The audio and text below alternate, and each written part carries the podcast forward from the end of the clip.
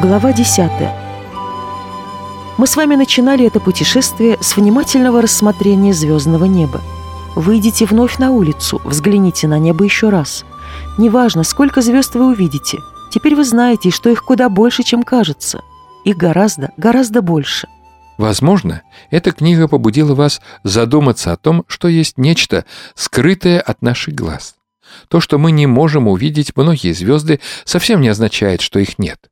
И, конечно же, если мы не видим Бога, когда обращаемся к Нему в молитве, это еще совсем не значит, что Он не находится рядом. Наш мир наполнен удивительными Божьими созданиями. Их способность выживать и размножаться столь удивительна, что невозможно поверить в процесс эволюции. Но возможности людей впечатляют еще более. Наша свобода воли, умение преодолевать трудности, выражать свои мысли, слушать, творить Такие способности действительно уникальны для нашего мира. Эти дары дают возможность человеку формировать цивилизацию, создавать произведения искусства, музыку, даже летать в космос. Может быть, идея того, что этими возможностями одарил нас Бог-Создатель, достаточно нова для вас. Она меняет ваше представление о мире. Она побуждает нас к тому, чтобы заботиться об окружающей среде и друг о друге. Осознание присутствия Бога в нашем мировосприятии дает понимание того, по какой причине происходят беды. Мы оказались вовлечены в восстание, войну против Бога.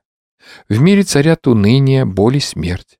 Но это также свидетельствует о том, что такая жизнь не была изначально предусмотрена для нас. Бог создавал нас не для этого. Понимание того, что у Господа есть план спасения каждого из нас от греха и бед, также меняет наш образ мышления. Это, конечно, не остановит происходящие во всем мире катастрофы и несчастья, но может помочь нам справиться с болью и жить дальше. Когда смерть отбирает наших любимых, мы можем твердо уповать на Божье обетование о том, что снова встретимся с ними на небесах. Этот новый образ мышления отвечает на множество сложных вопросов, на которые не может ответить теория эволюции. Почему мы здесь? Потому что Бог создал нас как уникальных существ, людей, и поместил на эту планету. Куда мы направляемся? Нашей конечной целью является вечная жизнь с Богом. Что происходит после смерти? Умершие ожидают воскресения, как то было обещано Богом. Почему в мире так много страданий? Потому что мы находимся в сетях греха. Но вскоре страданиям придет конец.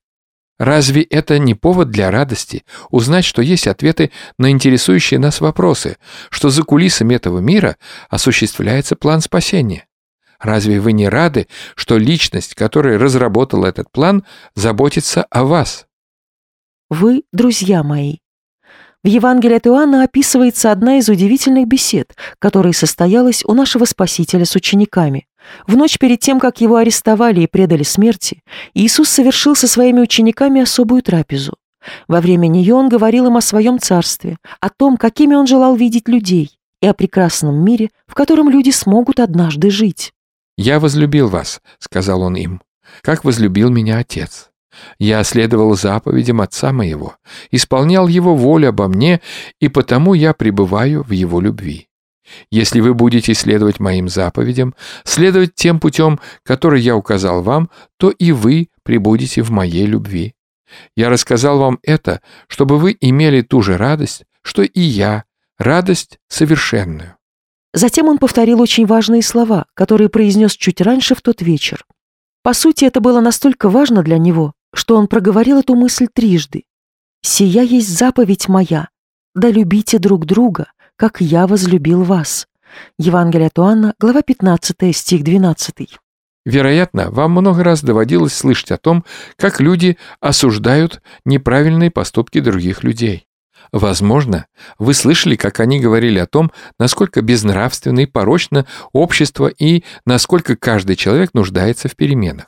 Вполне возможно, что они правы, и мир действительно нуждается в переменах.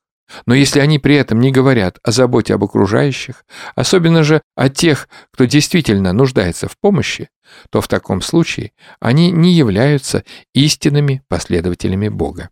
Возвращаясь к нашей дискуссии о творении, мы говорили о том, как Бог наделил людей особыми дарами, такими как свобода воли, творческие способности и умение общаться. Мы также отметили, что Бог сотворил нас такими потому, что является Богом, для которого взаимоотношения представляют особую ценность. Он желает пребывать в отношениях с сотворенными им людьми. Теперь мы рассмотрим, какие именно отношения Бог хочет наладить с нами. Творцу не нужны слуги, которые бездумно выполняют то, что от них требуют. Не нужны роботы, автоматически повинующиеся каждой команде. Послушайте, что об этом сказал Иисус своим ученикам в тот вечер. «Вы, друзья мои, если исполняете то, что я заповедую вам. Я уже не называю вас рабами, ибо раб не знает, что делает господин его, но я назвал вас друзьями, потому что сказал вам все, что слышал от отца моего». Евангелие от Иоанна, 15 глава, стихи 14-15. Друзья, Иисус желает, чтобы его последователи были его друзьями. Он создал людей, чтобы в их лице обрести множество радостных, пытливых, мыслящих и любящих друзей. Он не хотел создавать умного робота, который просто умеет говорить. Он создал нечто особенное, нечто уникальное во всей Вселенной. За гранью воображения. Вспомните ту экскурсию по Вселенной, которую мы с вами совершили в начале книги. Можем ли мы поверить в то, что тот, кто создал миллиарды галактик во Вселенной, обеспокоен происходящим на нашей крошечной планете, вращающейся вокруг одной из далеко не самых крупных звезд? Если галактика Млечный Путь в действительности состоит из миллиардов звезд и планет, то что в таком случае делает нашу планету особенной? Это более чем удивительно, что тот, кто в состоянии мыслить столь масштабно, вообще вспоминает о людях. Это удивительно, что Бог-Создатель, обладающий столь невероятной силой, разработал план спасения людей на случай их восстания против Него. И вдобавок нечто совсем невообразимое. У Бога не только был план спасения людей. Сам Бог стал смиренным человеком, чтобы осуществить задуманное. Иисус не пришел на землю лишь для того, чтобы навести порядок или научить людей тому, что такое хорошо и что такое плохо. Он не пришел лишь для того, чтобы найти себе как можно больше последователей или создать для себя самую большую церковь. Бог Вселенной, который настолько огромна, что это недоступно нашему воображению, пришел на землю, чтобы найти себе друзей и показать им путь, ведущий обратно к счастью.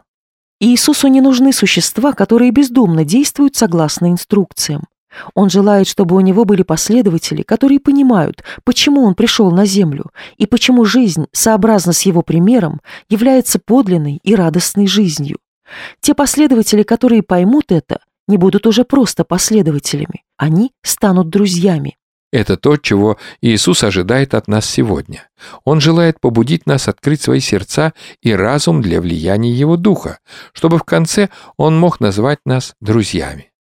Как насчет вас? Узнали ли вы для себя в этом путешествии нечто новое, о чем стоит поразмыслить? Если да, то откройте этому новому знанию и свое сердце.